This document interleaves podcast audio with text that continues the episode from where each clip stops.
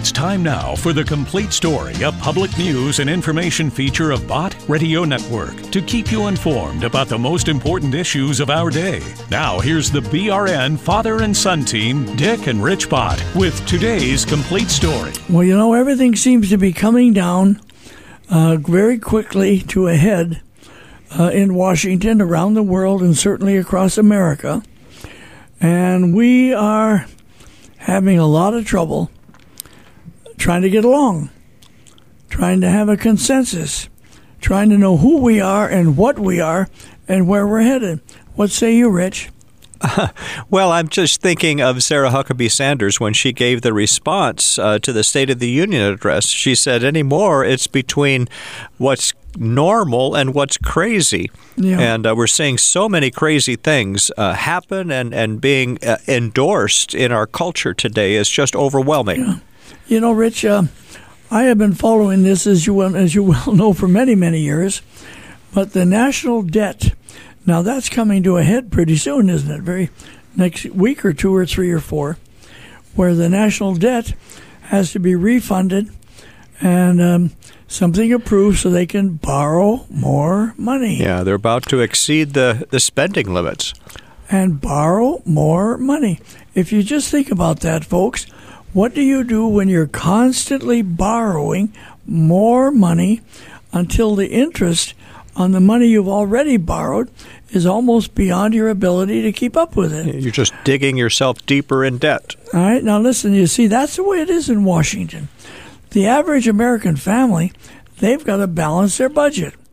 The average American family cannot just borrow, borrow, borrow, and then pay interest and pay interest and pay interest. First of all, whose money are they borrowing? It's the people's money. And then the interest they pay goes beyond the. I would like to know that our elected uh, politicians, the House of Representatives and the Senate, and certainly the White House, understands that it's the people's money. Believe me, it's not theirs and it goes on and on and on. How long can a country can a country continue? Uh, if people have been watching the debates or the the newscasts, well, you would have thought that they were they were arguing about their money. Well, you know, and, the, and the Bible has a lot to say about going into debt. That is exactly right. The good book, the book that tells us how to how to be a Christian, how to be saved, and how to live our life properly, uh, from our families to our own personal conduct and everything else.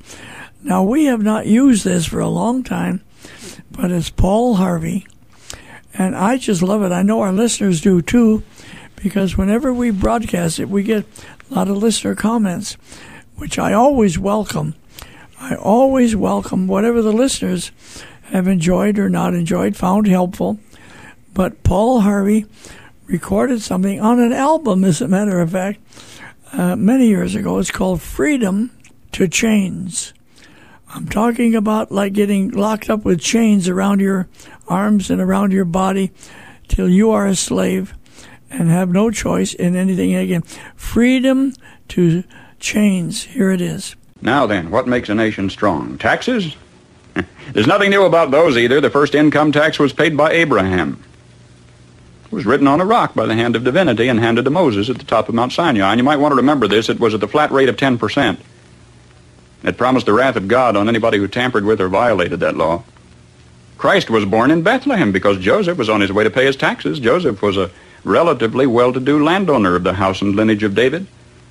Yet the taxes exacted by Caesar Augustus were so exorbitant that he didn't have enough money left over to employ a trusted messenger for the mission, so though his wife was great with child, he made the journey himself. And Christ was born in Bethlehem because Joseph was on his way to pay his taxes. And Christ was born in a manger because there was a housing shortage when he got there. Our problems are not new. At Runnymede, the Magna Carta was handed to King John on the end of a sword, denying to royalty the right of unlimited taxation. Yet you know it was for us, the American people, to become the first in recorded history ever voluntarily to surrender our rights to private property? Oh, yes, we did. With an innocent sounding constitutional amendment, the 16th, which says the Congress shall have the power to lay and collect taxes on incomes from whatever source derived. And we forgot to put any limit on the extent to which we could tax ourselves. Conceivably, we could be taxed out of all private property. We could be taxed not 70%, 80%, 90%, but 100%. We could awaken one morning and find that the government owns the farm and the house and the car and has a mortgage on the church, legally. Historically, whenever any nation has taxed its people more than 25% of their national income, initiative was destroyed and that nation was headed for economic eclipse. History says we'll roll forward on momentum for a little while, but we'd better get some more gas in the tank pretty quick. You see, ours is not the first by George good government to arise on the world stage. There have been several. Rome, Spain and Greece and China, and each enjoyed about 150 years at its zenith, and then each decayed away. Not one of them was ever destroyed by anybody else's marching legions. Each rotted away, morally, socially, culturally, economically, simultaneously. You know, one of the most cruel paradoxes of history is this. Because each was a good government, it bore bountiful fruit, when it bore bountiful fruit, the people got fat. And when they got fat, they got lazy. When they got lazy, they began to want to absolve themselves of personal responsibility and turn over to government to do for them things which traditionally they had been doing for themselves. At first, there appears to be nothing wrong in asking government to perform some extra service for you, but if you ask government for extra services, government, in order to perform its increasing function, has to get bigger, right? And as government gets bigger, in order to support its increasing size, it has to what? Tax the individual more. So the individual gets littler. Er. And to collect the increased taxes requires more tax collectors, so the government gets bigger. And in order to pay the additional tax collectors, it has to tax the individual more, so the government gets bigger and the individual gets littler. And the government gets bigger and the individual gets littler until the government is all powerful. The individual is hardly anything at all. The government is all powerful. The people are cattle. Now, some believe that the need is for a vigorous, strong man to arise on the scene, to regulate and regiment the affairs of men. Yet history tells us there have been several such. Once upon a time, there was a nation great and powerful and good. She was suffering from the aftermath of war, from a depression. And then came upon the scene a leader, an idealist, self-confident, intolerant of criticism. Wisely, he limited his early activities to combating the financial depression. Nobody could argue with that. But in a while, he began to regulate business and establish new rules to govern commerce and finance. Some of them in diametrical disagreement with the God-made laws of supply and demand, but anybody who disagreed with those new rules was promptly fired. The new leader saw that under the old system of free enterprise, landlords prospered, so he levied new taxes to take away their profits and destroy what he called the monopoly of capital. To please laborers, he controlled prices. To win the favor of the farmers, he gave them loans and subsidies. The national debt mounted alarmingly. Whenever anybody tried to tell him that governments, even as people, can go broke when they spend beyond their incomes, he said they just didn't understand deficit finance. Well, what do you say? Did he build on rock or on sand? I say on sand. For you see, this was the story of Emperor Tsu Tung Po, who led China to its doom more than a thousand years ago. I am satisfied with all my heart that if Uncle Sam ever does get whipped, here too, it will have been an inside job. It was internal decay. It was not external attack that destroyed the Roman Empire. Starting about 146 BC, internal conditions in Rome were characterized by a welter of class wars and conflicts, street brawls, corrupt governors, lack of personal integrity and moral responsibility. About 290 years after Christ, a Roman emperor named Diocletian took over. He really grabbed the bull by the horns. He took over in a period of turmoil and severe depression. The first thing Diocletian did was call in the gold and close the banks and raise the taxes. He reduced the power of the Senate, delegated its power to a lot of little government bureaus. Do you know they even had a Transportation Act back there prescribing the fee required to rent one laden ass per mile, and at today's rate of exchange it would have amounted to about one-eighth cent per mile? Which meant that in order to make a profit, a jackass would have to carry five passengers. That was simply beyond the capacity of the jackass. Diocletian put millions of people on the public payroll, but when this failed to do the job, the country was still in trouble. He asked more personal powers for himself. For a brief while, incidentally, they were standby powers, but then he used them all at once. He froze wages, he froze prices, he froze jobs, he stopped profits, he dictated to the farmer what he should plant, when and how he should sell it, and for how much, and he rationed food. And what happened? The labor market closed down. Incentive was gone. Farm life became dependent on bureaucratic red tape. Exorbitant taxes cost the farmer his land. He kept for himself only a small plot on which he might grow turnips for his family. He lost the rest of it to the state. And without food and with incentive gone, city life stagnated and declined. And Rome passed into what history has recorded as the Dark Ages, lasting a thousand years. Just by turning to the left, the world has gone in circles a nation would evolve from a monarchy into an oligarchy, from oligarchy to dictatorship, from dictatorship to bureaucracy, from bureaucracy to pure democracy, where finally the people would cry out from the chaos and confusion of the streets, Oh, please, God, give us a king, and God would give them a king, and they'd have a monarchy again and start the whole silly cycle anew. Now either we will profit from the errors of their ways, or it follows as the night the day, our children are going to have to relive the Dark Ages all over again. How come, after thousands of years of experiment, our new nation has come so far so fast? What is the secret of our success? Well, I think it had to do with a basic American's creed. Perhaps it never passed the pioneer's lips in this form, but if it had, I think he would have said something like this. I believe in my God, in my country, and in myself. I know that sounds like a trite, too simple thing to say, and yet it's a rare man today who will dare to stand up and say, I believe in my God and my country and in myself, and in that order. When the early American pioneer first turned his eyes toward the west, there were only Indian trails or traces, as they were called, for him to follow through the wilderness. Do you know today you can roller skate from Miami to Seattle? From San Diego to Plymouth Rock?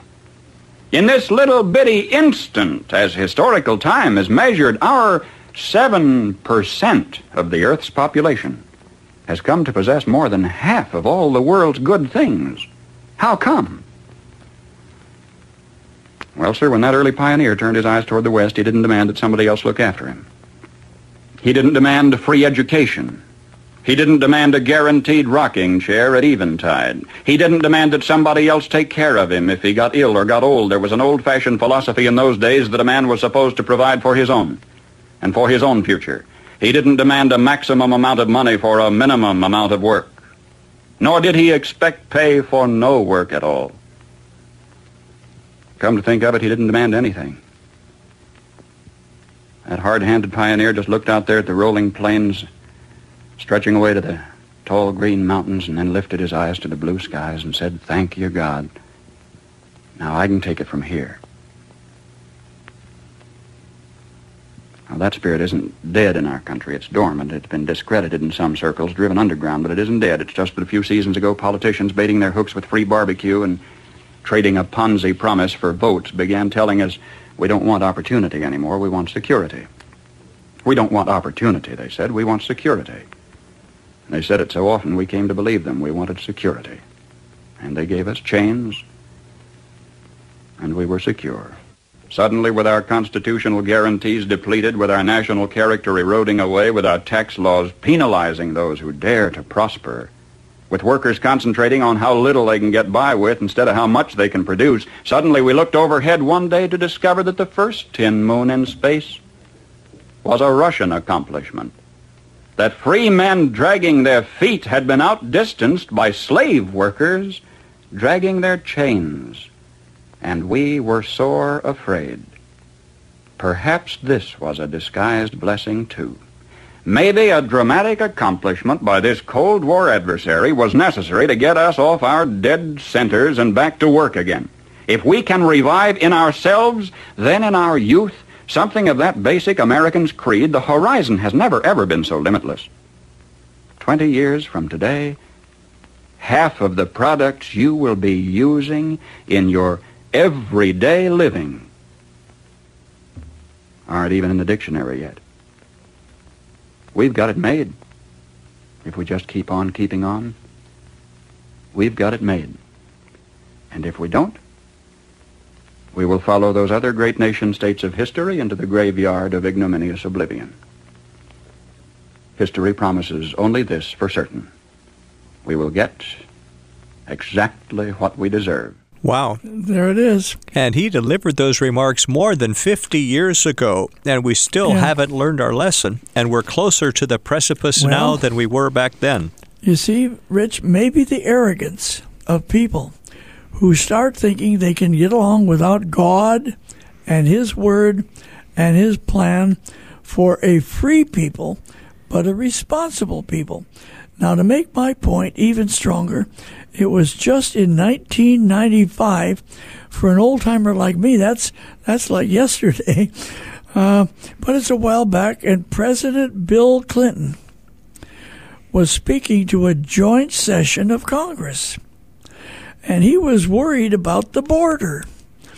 You know, our southern border has always been something that had to be watched and looked into.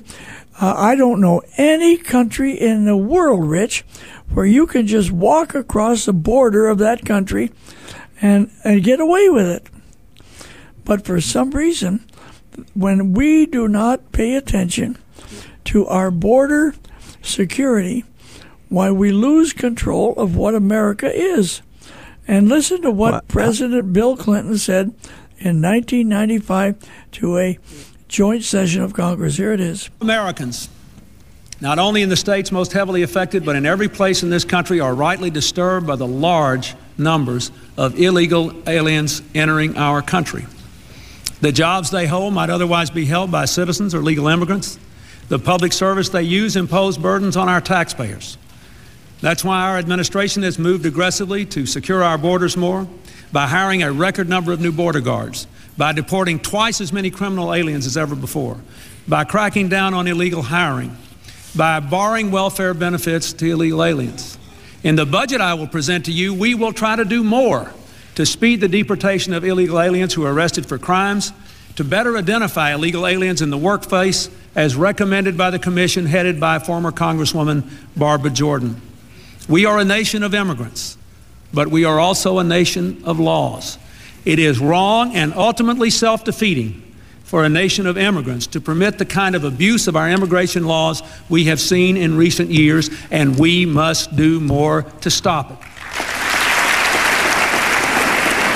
You see, just listen to that, listen to that applause. And the reason that applause was so great is because it was common sense. Yeah, Dad, and it's probably important uh, some of our listeners to remind them that Bill Clinton was a Democrat Well, president. yes. And how the Democrat Party has changed. People have said I didn't leave the Democrat Party; the Democrat Party left me. As a matter of fact, you and I knew a judge, a state court judge, uh, who said that very thing. He said, I didn't leave the Democrat Party, they left me, and that's a number of years ago. Yeah, and this this speech was only in 1995, and look how far it's changed. Well, look how far it's changed. I know a lot of people right now, they don't know what to do. Uh, there's heartaches, and there's difficulties, and there's confusion. And everywhere we look, every time you turn on a newscast, some people don't even watch the news anymore. Because then you got to carefully pick what channel you're watching because by and large, the media has only one direction they want the people to think is the truth. And, uh, and that's a sorry tale. And certainly the White House, my word. Uh, wake up, folks, and watch. I mean, how old can a man be? I know as old as I am. Uh, I'm thinking, how, how old can a man be and then think he's going to run the whole country? So, anyway, I want everybody to take heart because there is one person, there is one person who can take your aching heart, your broken heart, your heart that is just beside itself for many, many reasons, and he will bring healing to that. Listen to this. He's the healer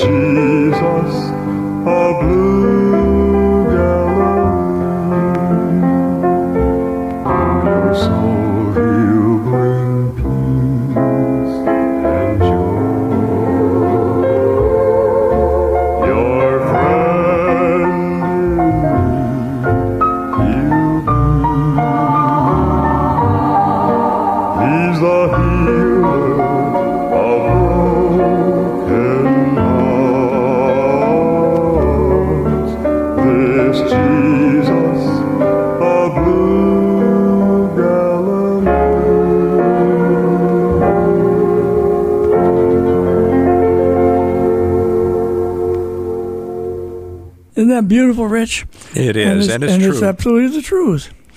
Uh, you know, we're uh, getting kind of out of time a little bit, but let's get into our Oh, listener can I give the listener comment number? 1 800 345 2621. 1 800 345 2621. The first one, Dad, is a lady from St. Louis, and her mother recommended Bott Radio Network to her 35 years ago. Oh, let's hear it. Yes, my name is Sharon, and I'm calling from St. Louis, Missouri, and I have listened to your station, Mr. Bott, for over 35 years. My mother recommended it before she passed this life. St. Louis City is where I listen to 91.5 and 1320. Thank you for allowing God, the Holy Spirit, to use you 61 years ago. Your 121 stations will see many in heaven, saved ah. and with Jesus. Keep up the excellent work. God bless you and your family, Mr. Bott. Thank God you, Sharon, you. for your God bless you. Encouragement. That brings back memories uh, to me for sure because I well remember uh, acquiring radio facilities in St. Louis. That was a big step, wasn't it, Rich? Oh, it sure was. And yet here is this dear lady with this kind of a testimony. God bless you. What's the next one? I just wanted to let you guys know that was saved by Jesus by listening to your radio station with all the lessons and that stuff. Uh, I just want to thank Bott Radio for that. Eh, Well, thank you, You sir. know, thank uh, you very uh, much. God bless you. And find a good local church. Right. a good local church where you have a congregation and of like precious faith and um, and leadership and all of that. Um, and they're harder to find now. I have to say that a good, solid Bible preaching church that sticks with the Word of God is harder to find, but they are there if you look for them. Here's a lady. When my husband passed away, I found Bott Radio and I would listen all through the day and night until I was through that difficult time in life. And I thank you, Bott Radio, for ministering to me all of the wonderful ministers, Alistair Begg, Chuck Swindoll, and so many more. Thank you. Yeah. All right. You know, here's a gentleman and then a lady.